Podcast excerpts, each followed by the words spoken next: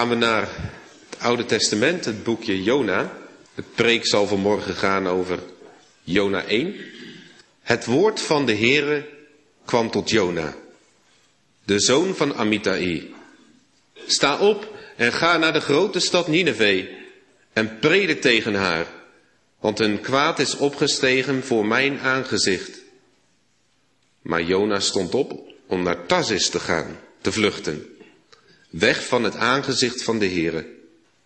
Hij daalde af naar Jafo en vond een schip dat naar Tarsis ging. Hij betaalde de prijs voor de overtocht en ging aan boord om met hem mee te gaan naar Tarsis, weg van het aangezicht van de Heere. Maar de Heere wierp een hevige wind op de zee. Er ontstond een zware storm op de zee, zodat het schip dreigde te breken. Toen werden de zeelieden bevreesd en zij riepen ieder tot zijn god. Ze wierpen de lading die in het schip was in de zee om het daardoor lichter te maken. Maar Jona was afgedaald in het ruim van het schip, was gaan liggen en was in een diepe slaap gevallen. De kapitein kwam bij hem en zei tegen hem: hoe kunt u zo diep in slaap zijn? Sta op, roep uw God aan. Misschien zal die God aan ons denken, zodat wij niet vergaan. Daarop zeiden de mannen tegen elkaar: kom, laten wij het lot werpen, zodat we weten door wie dit onheil ons overkomt. Zij wierpen het lot en het lot viel op Jona. Toen zeiden zij tegen hem: vertel ons toch door wie dit onheil ons overkomt. Wat is uw werk? Waar komt u vandaan? Wat is uw land en van welk volk bent u? Hij zei tegen hen: ik ben een Hebreeër en ik vrees de Heer, de God van de hemel, die de zee en het droge gemaakt heeft. Toen werden de mannen zeer bevreesd. En ze zeiden tegen hem: hoe hebt u dit kunnen doen? De mannen wisten namelijk dat hij op de vlucht was, weg van het aangezicht van de Heere, want hij had het hun verteld. Zij zeiden dan tegen hem: wat moeten wij met u doen, zodat de zee ons met rust laat? Want de zee werd hoe langer, hoe onstuimiger. Daarop zei hij tegen hen: pak mij op en werp mij in de zee. Dan zal de zee u met rust laten, want ik weet dat deze zware storm u omwille van mij overkomt. De mannen roeiden echter om het schip terug te brengen naar het droge. Maar zij konden het niet, want de zee werd hoe langer hoe onstuimiger tegen hen. Toen riepen zij de Heere aan en zeiden: och Heere, laat ons toch niet vergaan om het leven van deze man. Leg geen onschuldig bloed op ons, want u, Heere, doet zoals het u behaagd heeft. Daarop pakten zij Jona op en wierpen hem in de zee. En de woedende zee kwam tot bedaren. Toen werden de mannen zeer bevreesd voor de Heere. Zij brachten de Heere een slachtoffer en legden geloften af. En de Heere beschikte een grote vis om Jona op te slokken. Jona was 3 dagen en 3 nachten in het binnenste van de vis. Tot zover de lezing van Gods heilige woord. Kijken we nog een keer naar ons gedeelte, waarin het centrale vers is vers 14.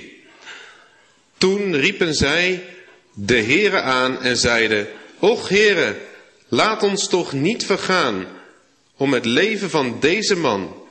Leg geen onschuldig bloed op ons, want u, Heer, doet zoals het u behaagd heeft. Jongens en meisjes vanmorgen in de kerk, wanneer heb je voor het laatst ruzie gehad? Misschien met een broer, broertje of zusje, of een vriendje op school. En die ruzie die wordt dan misschien wel opgemerkt door je moeder of je vader, door het geluid dat erbij komt. Misschien is je vader of je moeder gekomen en heeft met je gepraat en gezegd: ik wil echt dat je sorry zegt. Misschien zei die persoon wel: ik wil dat je nu ophoudt. En dan is het mogelijk om sorry te zeggen. En als papa of mama weer uit de buurt is, je tong uit te steken naar de andere persoon. Je kan sorry zeggen, terwijl je niet sorry voelt. En dat is niet alleen een probleem van kleine kinderen, maar ook een probleem van ons als volwassenen. Dat we toch doen alsof we de Heer dienen, Hem gehoorzamen, oprecht berouw hebben als we gezondigd hebben, maar ondertussen met ons hart weglopen bij Hem vandaan. Je kunt in de kerk zitten en van de Heer weglopen in je hart. En sommige mensen doen het letterlijk. Die laten als het ware hun geboorteplaats achter zich en de kerk en alles wat ermee te maken heeft om bij God vandaan te gaan. Dat is ons niet vreemd, want zo begon het ook in het paradijs natuurlijk, na de zondeval. Adam en Eva probeerden zich voor God te verstoppen. Dat kan natuurlijk niet, maar ze wilden het wel. En sindsdien zit dat in ons als mensen. Wij zijn mensen die van God zijn weggelopen. En hoe heerlijk is het als God ons opzoekt. En God ons door Hem laat vinden. Maar toch kan u hier zitten vanmorgen, of bij God vandaan, of dat u met God wandelt en in bepaalde gebieden van uw leven bij Hem vandaan loopt. En dat is gevaarlijk. Want als we bij God vandaan lopen, bij Hem vandaan leven, dan zijn weglopers soms ook doodlopers, die voor altijd dan van God gescheiden worden. Dat is een hopeloze situatie. Daar willen we natuurlijk niet heen. Daarom is het thema van deze preek van morgen hoop voor de weglopers. Hoop voor de weglopers, hoe wij dat ook doen in kleine of in grote zonden. Hoop voor de weglopers. En we kijken naar Gods handelen hier met name. Door God geroepen, is het eerste punt. Door God gered, is het laatste punt. En door God gegrepen is het tweede punt. Dus door God geroepen, door God gegrepen en door God gered. Door God geroepen. Het is een bijzonder boek, het boek van Jona. Het is niet zoveel verzen. Maar hierin ontmoeten wij niet alleen wie God is, maar ook wat de zonde is en wat dat met God doet. Er staat hier, en het woord van de Heere kwam tot Jona, de zoon van Amittai. Het is altijd een glimlach op het gezicht van de Jood als hij dit leest, want als het woord opnieuw komt tot iemand, dan betekent dat God verder gaat met zijn spreken. En daarom is Jona ook een deel van Gods gehele woord. En het woord komt tot Jona. Jona is een profeet die leefde in de 8e eeuw voor Christus. Hij is een profeet uit het plaatsje Gathever, wat je kan lezen in 2 Koningen 14. 2 Koningen 14 gaat over Jerobeam 2. En daar zien wij Jona de profeet, die de zoon van Amittai is en komt uit het plaatsje Gathever. Het is een plaatsje uit Noord-Israël. Een paar kilometer ten noorden van Nazareth, waar Jezus zou wonen. Een bijzondere plek. En Jona lijkt verre van een persoon die op Jezus zou moeten lijken. Maar als we naar Jona kijken vanmorgen, dan zien wij ook als het ware Jezus in hem, als het ware in een contrast. Alles wat Jona niet is, is Jezus wel. Maar het woord komt tot deze profeet. En hij moet naar de grote stad Nineve gaan. Sta op, ga. Jona, er is een noodzaak hier.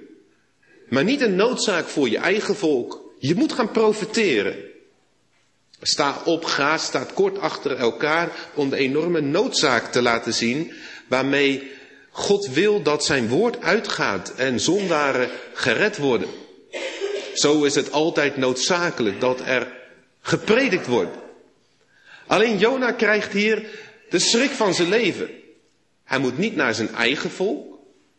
Maar hij moet naar het noordoosten gaan, naar de grote stad Nineve. Nineve, de aartsvijand van Israël. Nineve, dat zo'n 900 kilometer ten noordoosten van Israël lag. Aan de oostbank van, of de oostoever van de Tigris. Het huidige Mosul in Irak. Het was eventjes in het nieuws in 2017 toen de IS daar een herinneringsmonument en ere aan Jona vernietigde. Daar moet Jona heen. Maar Nineve is een verschrikkelijk grote stad, maar een hele oude stad ook. In Genesis 12 komen we Nineve tegen, gesticht door Nimrod. En Jona moet daarheen. Een stad van zonde. Een stad van onheil. Zo'n 150 jaar na Jona zou Nahum gaan prediken. En hij zou een boodschap hebben aan Nineve in Nahum 3. Dat een oordeel zou aankondigen. Nineve, de bloedige stad. En ook in Jona kom je tegen, want het bloed kleeft aan de handen van de mensen waar die heen moet gaan. Het bloed kleeft aan hun handen. Nineve was de hoofdstad van het Assyrische Rijk. En Assyrië stond erom bekend dat als ze ergens een inval deden, dat ze dan de gevangenen meededen en gruwelijke daden ermee deden. Ik heb er iets over gelezen, maar de details zijn te afschuwelijk om ze te vermelden. En deze mensen moeten een boodschap horen van God. Want ook het evangelie moet naar de heidenen gaan. U kan misschien wel begrijpen dat Jona hier een grote weerzin tegen heeft. Maar toch, het is het woord van de Heer. Zo kunnen wij soms ook in ons leven moeite hebben met een taak die God ons geeft. Misschien dat ene bezoek. Misschien dat ene gesprek. Maar toch wil de Heer dat wij hem gehoorzamen. Maar Jona doet het niet. Hij handelt niet naar zijn geloof en ook niet naar zijn verstand. Hij doet als het ware wat een impuls in hem opkomt. Hij gaat de andere kant op. In plaats van het noordoosten gaat hij naar het noordwesten. Naar het plaatsje Jafo, waar hij waarschijnlijk al zijn geld geeft om een lange zeereis te maken naar het plaatsje Tarsis, dat in Spanje ligt. Zo'n een paar duizend kilometer de andere kant op. Een reis die veel gevaarlijker is dan de reis naar Nineve. Maar Jona probeert God te ontvluchten. Misschien hoopt hij dat als hij weggaat, dat hij niet meer zijn taak en zijn verantwoordelijkheid heeft om het woord te verkondigen. Zo is het wel eens gebeurd met een dominee in de 17e eeuw. Die niet wilde preken, maar op zondagochtend snel het dorp uitrende. Maar even later hoorde hij de kerkklokken en bracht God hem terug tot zijn roeping. En is hij maar teruggegaan. Jona vlucht. Weg bij God vandaan. Tenminste, dat denkt hij. Hij denkt dat hij van Gods aangezicht weg kan vluchten. We zien in hoofdstuk 4 iets in de motieven van Jona. Want daar zien we dat Jona, dat Nineve zich bekeert. En wat zegt Jona? Och Heere, waren dit mijn woorden niet toen ik nog in mijn eigen land was? Daarom ben ik het vol geweest door naar Tarsis te vluchten. Want ik wist dat u een genadig en barmhartig God bent. Geduldig en rijk aan goedertierenheid, die berouw heeft over het kwaad. Dus wat wij over Jona denken, want het is best een hele complexe man. Sommigen vragen zich af, is hij überhaupt wel een gelovige? Is hij iemand die in de hemel zal zijn? Maar we zien hier in dit boekje vooral de donkere bladzijdes van zijn leven. Maar hij weet dat God een barmhartige en een genadige God is. En hij weet dat als hij daar naar die vreemde stad zou gaan, naar die wilde heidenen, dat God ze zeker zal doen bekeren. En ook zo genadig is dat de grootste weglopers bij hem ontferming mogen vinden. Iemand zei in het verhaal van Jona zit eigenlijk zowel de verloren zoon als de oudere broer. De verloren zoon loopt weg van de vader. Dat zien we in Jona, het vluchten. Maar de oudere broer gunt de andere broer niet dat hij zo gelukkig is. En dat kan mogelijk ook hier het motief zijn bij Jona. Dat hij niet wil dat de aartsvijand van Israël, dat hij tot geloof en bekering komt. Hoe dan ook, Jona is weg van God. En hij is in de boot. Maar als God roept en wij niet gehoorzamen, dan laat God dat niet zomaar gebeuren.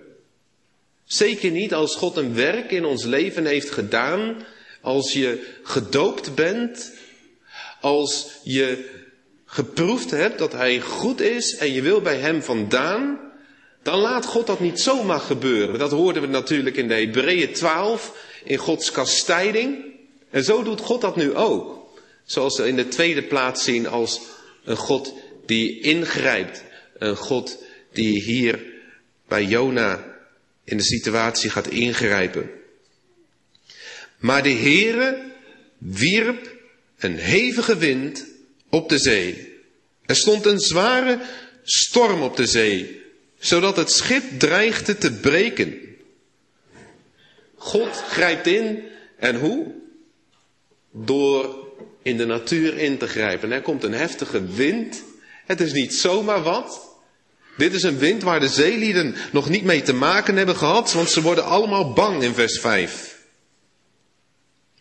Maar wat een machtige God hebben wij, jongens en meisjes.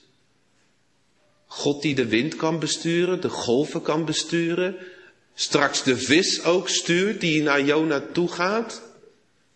Een God die zo groot is in de hemel en met ons wil leven en ons leven wil sturen, wil corrigeren. Een God die alles kan. God grijpt in. Maar Jona lijkt wel heel naïef hier. En ongevoelig. Terwijl er een gebedsbijeenkomst op het dek ontstaat, ligt de godvrezende man te slapen in het ruim van het schip. De zeelieden, vers 5, worden bevreesd en ze roepen allemaal tot hun eigen God. Dat is wat de mens doet in paniek. We grijpen naar wat ons houvast geeft. Maar ze hebben allemaal een eigen God. Ze komen waarschijnlijk van verschillende plekken vandaan. Maar ze roepen allemaal tot hun eigen God. Nou ja, dat werkt dan ook niet. Dan gaan we maar dingen overboord gooien. Want de golven komen het schip binnen. Dan maar toch stoppen met bidden. Het heeft toch allemaal geen zin meer. Welke God zou nou de juiste zijn? Ze wierpen de lading die in het schip was in de zee om het daardoor lichter te maken. Terwijl Jona in het ruim van het schip ligt en in een diepe slaap was gevallen. Dit is niet zozeer een slaap van vertrouwen. We weten natuurlijk, de discipelen kwamen eens ook in een storm en hun meester lag te slapen. Een meester die almachtig is. Maar Jona ligt hier te slapen vanuit een bepaalde onverschilligheid. Dat is ook merkbaar uit hoe die wordt aangesproken. Hij wordt zo terechtgewezen door een heiden. Hoe vaak, zijn commentaar, is het niet zo dat de ongelovige wereld ons een spiegel moet voorhouden en ons erop moet wijzen hoe groot onze God is? De kapitein maakt zich ook zorgen. De stuurman is dat ook. En hij komt bij Jona. En wat zegt hij tegen hem? Hoe kunt u zo diep in slaap zijn? Sta op. Roep uw God aan. Misschien zal die God aan ons denken, zodat wij niet vergaan. Hoe kan het, Jona, dat je zo diep in slaap ligt? Fysieke slaap en slaperigheid kan soms een teken zijn van een geestelijk probleem. Soms is het zo in de kerk, iemand in slaap valt omdat hij buiten is geweest. Soms omdat we het te laat hebben gemaakt op zaterdagavond. Maar het kan ook zijn dat u altijd zich slaperig voelt worden als het gaat rondom dingen van het woord. Jona, zeker hier, is in een slaap gevallen omdat hij niet op God gericht is. En wat hoort hij? Precies dezelfde woorden die God tot hem sprak. Sta op, Jona. Hij moest opstaan om naar Nineve te gaan. Maar nu is er een heidense kapitein die zegt, Jona, sta op. Roep uw God aan. Blijkbaar hebben deze mensen duidelijk aangevoeld dat deze storm niet een toekomstig of een toeval was, maar dat deze storm gestuurd was door een godheid. Wie dat precies is, weten ze niet, maar ze vermoeden wel dat die man onder in het dek van het schip ermee te maken heeft. Roep uw God aan. Misschien zal die God aan ons denken, zodat wij niet vergaan. Wat een wonder. Deze mensen hebben verlangen om het leven vast te houden. Koste wat het kost. Ze zijn een soort voorproefje van wat gaat gebeuren in Nineve, waar ook de mannen gaan roepen, of de mensen gaan roepen, zodat ze niet hoeven vergaan. Wie weet, staat er in hoofdstuk 3, zal God zich omkeren, berouw hebben, zodat wij niet omkomen. Jona wordt geconfronteerd met de feiten, met zijn roeping, met het woord van God. Maar hij lijkt nog niet te reageren. Hij houdt zijn mond. De mannen aan dek gaan verder. Ze zeggen tegen elkaar in vers 7, kom, laten wij het lot werpen, zodat we weten door wie dit onheil ons overkomt. Het lot werpen is een bepaald instrument, jongens en meisjes. Dat gebeurde in Jozua 7 bijvoorbeeld, toen Achan gezondigd had. Toen wisten ze niet wie een stukje van de buit had meegenomen. Dus toen hebben ze een lot geworpen die uiteindelijk ging wijzen wat het ook precies is geweest. Maar het gaf duidelijk aan, bij deze familie moet je zijn, bij deze stam, bij deze familie. En dit is de misdadiger, dit is de boosdoener. En zo heeft God niet alleen de controle over de wind daar, maar ook over het lot dat deze ongelovige heidenen werpen. En het lot komt uit bij Jona. Dus toch die man.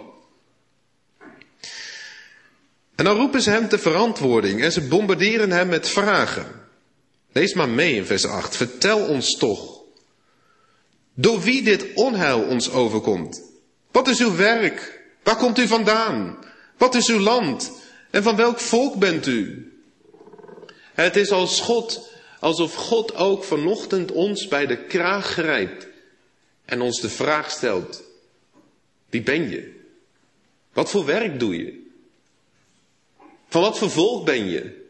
Bij wie hoor je? Hoort u bij hem, bij de goede herder?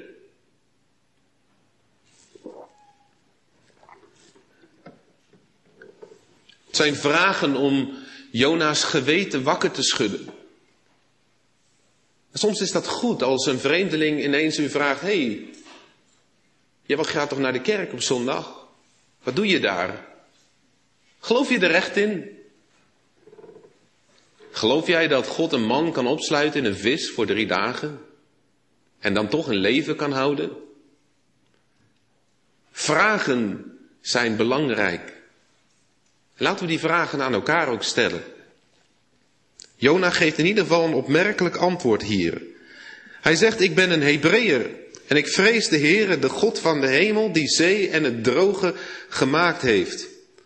Hij zegt niet, ik ben een Jood, want dan zou hij liegen, hij komt niet uit Juda. Hij zegt niet, ik ben een Israëliet, want dan vermengt hij zichzelf met de afgodendienst die gaande was onder Jerobeam 2. Hij zegt, ik ben een Hebreeër.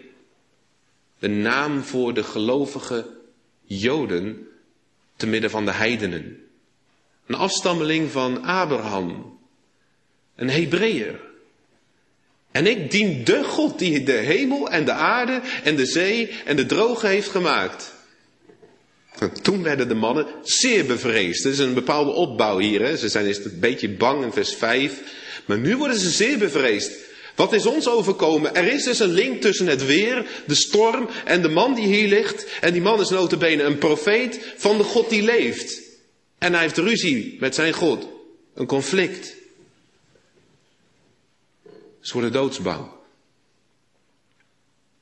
Deze heidenen zijn gevoeliger dan godvrezende Jona zogenaamd.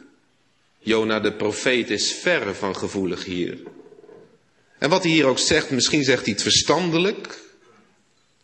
Dat is een belangrijk deel van het geloof. Daar hebben we het belijdeniscategorisatie over gehad. Wat geloof is. Geloof is niet alleen een weten, maar het is ook een toevertrouwen.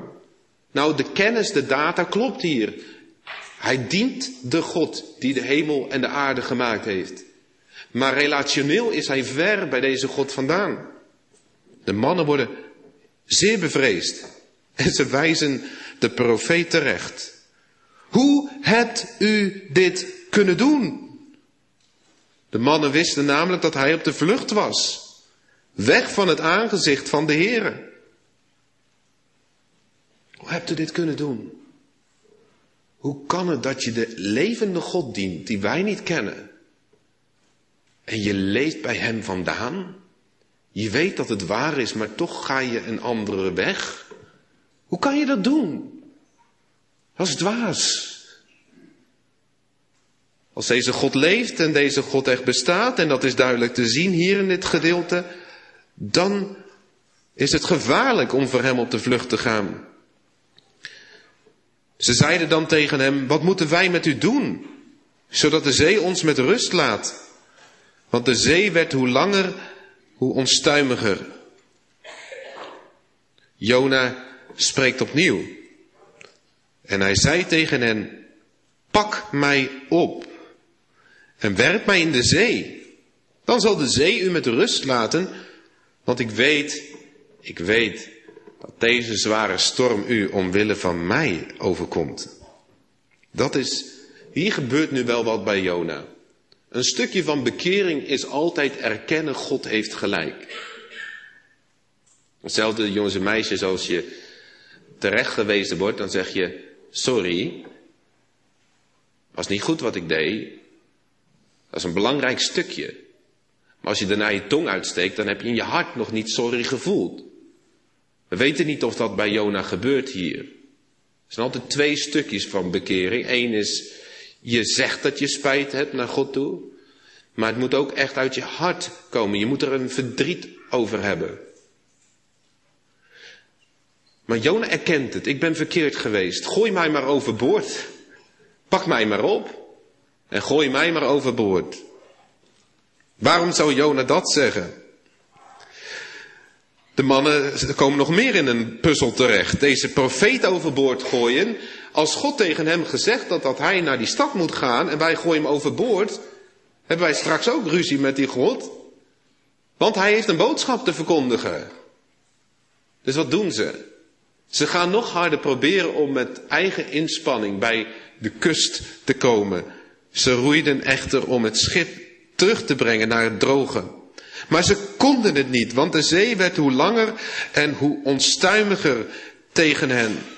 Het is alsof God de situatie naar een climax brengt. Uiteindelijk kom je tot de keuze vanmorgen ook. Wil ik de Heere volgen of niet?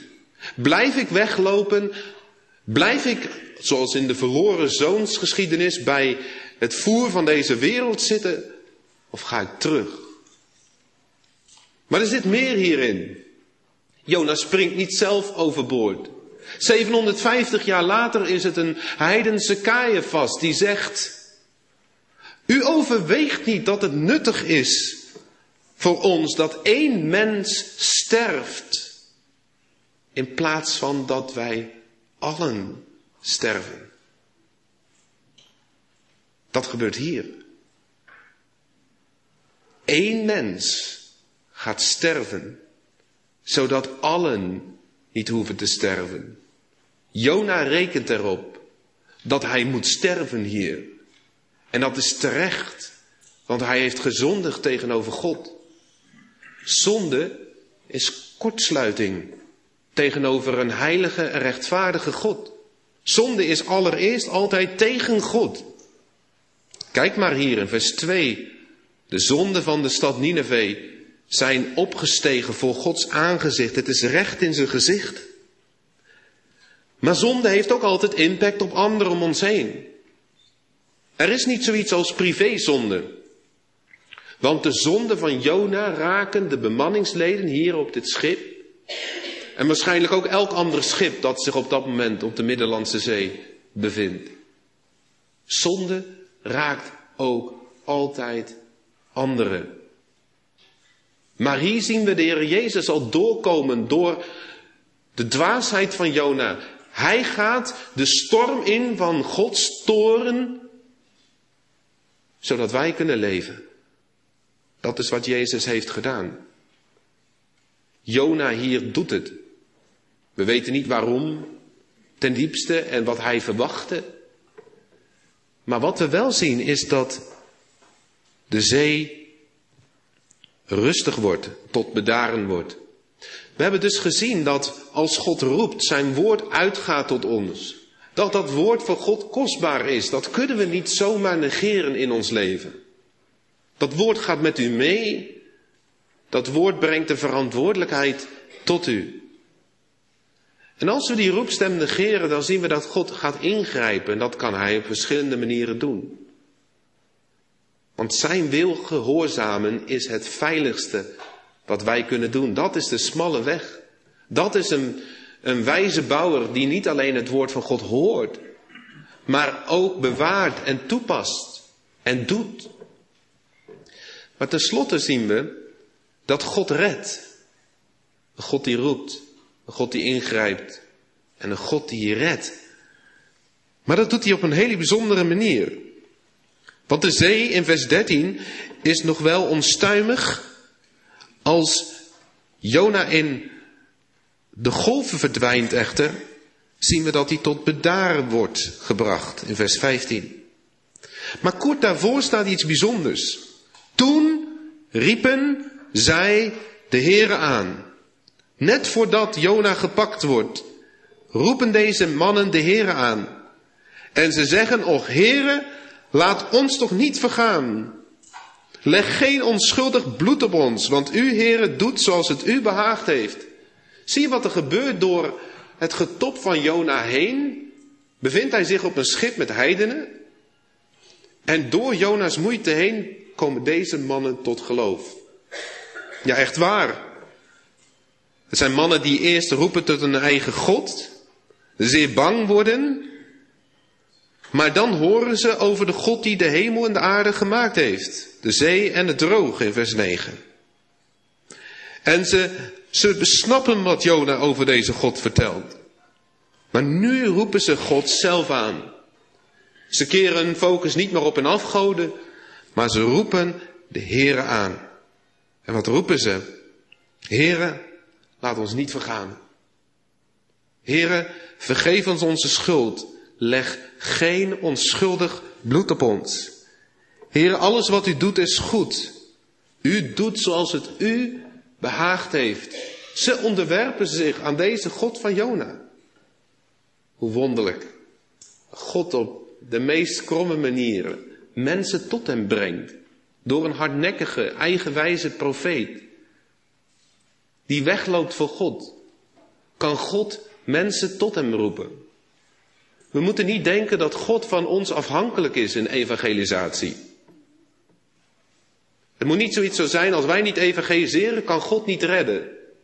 Het is een taak om te evangeliseren. Het is een taak om te getuigen. Maar God kan dat doen en gebruiken ondanks onze tekortkomingen. God kan zelfs de meest eigenwijze en hardnekkige persoon gebruiken om mensen tot hem te brengen. Hier schittert Gods grootheid. Hier schittert Gods ontferming. Ja, het is een God die streng is, die niet de zonde kan laten gaan, maar het is ook een God die ontfermend is. Ook al is Nineve een stad dat kort na de opwekking van hoofdstuk 3 in verder verval raakt, die generatie doet er toe. Elk individu doet er toe. Elke wegloper doet ertoe. Nogmaals, waar bent u vanmorgen? Bent u op weg achter hem aan?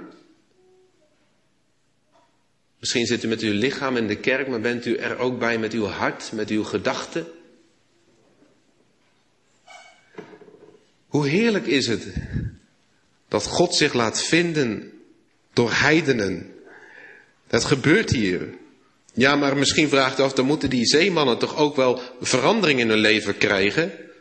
Dat is waar. En dat staat ook hier. In vers 16. De mannen werden nu zeer bevreesd voor de Heere. Zij brachten de Heere een slachtoffer en legden geloften af. Dat betekent ze beloven God te volgen op de lange termijn. Wat een wonder. Dit is wat nodig is als God tot ons spreekt. We zeggen, Heere, ik weet het, ik ben een dwaalziek schaap. Maar ik wil u echt volgen. Ik wil niet meer verder in deze zonde, in deze tijdverkwisting in mijn avonden. Of het opgaan in mijn carrière, of het opgaan in mijn eigen belang. Heer, ik wil u volgen.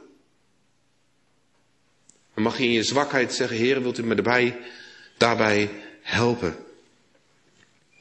Maar God brengt nog op een grotere manier redding dan wij misschien verwachten. Want uiteindelijk gaat het om het laatste vers van dit hoofdstuk. Dat zo belangrijk is. En de Heer beschikte een grote vis om Jona op te slokken. Heel veel discussie over dit vers. Maar als dit niet een echte vis is, dan kunnen we vanochtend de Bijbel dicht doen en het evangelie verwaarlozen. Want wie zegt dat dit een echte vis is? Dat zegt Jezus zelf. Als hij hardnekkige farizeeërs tegenover zich heeft, dan zegt hij, een verdorven en overspelig geslacht verlangt een teken. Maar het zal geen teken gegeven worden dan het teken van Jona de profeet. Want zoals Jona 3 dagen, 3 nachten in de buik van de grote vis was, zo letterlijk zal de Zoon des Mensen 3 dagen en 3 nachten in het hart van de aarde zijn. Geen Jona in een echte vis betekent ook geen Jezus in het graf. Jona is geen fabeltje. Het is geen legende. Van de week op Bijbelkring hebben we het kort gehad over genres. Dit is geschiedenis. Het is een echte vis. Maar het is ook een wonder. Het is niet zozeer dat het een wonder is dat een vis een mens kan opslokken. Want dat past, dat zou passen. Bij de walvis hebben we een smalle keel, maar de maag is groot genoeg. Was het de Leviathan, de grote zeemonster, wat nog leefde in die tijd? Dat weten we niet. Er zijn bewijsstukken in de geschiedenis dat wel eens een compleet mens werd aangetroffen in een vis. Maar ik heb dat onderzoek aan de kant geschoven. Want God zegt het. En als zo'n mens levend in een vis terecht kan komen, dan is het een wonder als dat mens blijft leven. 3 dagen, 3 nachten te midden van het water. God heeft een wonder gedaan. Maar Jezus grijpt te midden van alle oud-testamentische geschiedenissen terug naar dit gedeelte waar zoveel mensen over twijfelen. Zoals Jona 3 dagen, 3 nachten letterlijk in de buik van een vis was, zo zeker is mijn sterven en opstanding. Er zal u geen ander teken gegeven worden dan Jona de profeet. Teken is een wonder. Hier grijpt de God in. Als een God de wind kan besturen. Als een God het lot kan bepalen. Dan kan God ook zorgen dat de grootste walvis op dat moment naast de boot klaar ligt. Om Jona op te slokken. Een machtige God hebben we. Twijfelt u aan de wonderen in de Bijbel? Kan het alleen voor u als het wetenschappelijk herhaald wordt door de geschiedenis? Dat is een beperkte bril. Want God zegt dat hij dat doet. En herkent u niet die werkelijkheid van Gods handelen in uw leven? Is het niet een groot wonder dat hij ons als weglopers in de eerste plaats grijpt, door de wedergeboorte een nieuw hart geeft en een verlangen geeft om hem te dienen?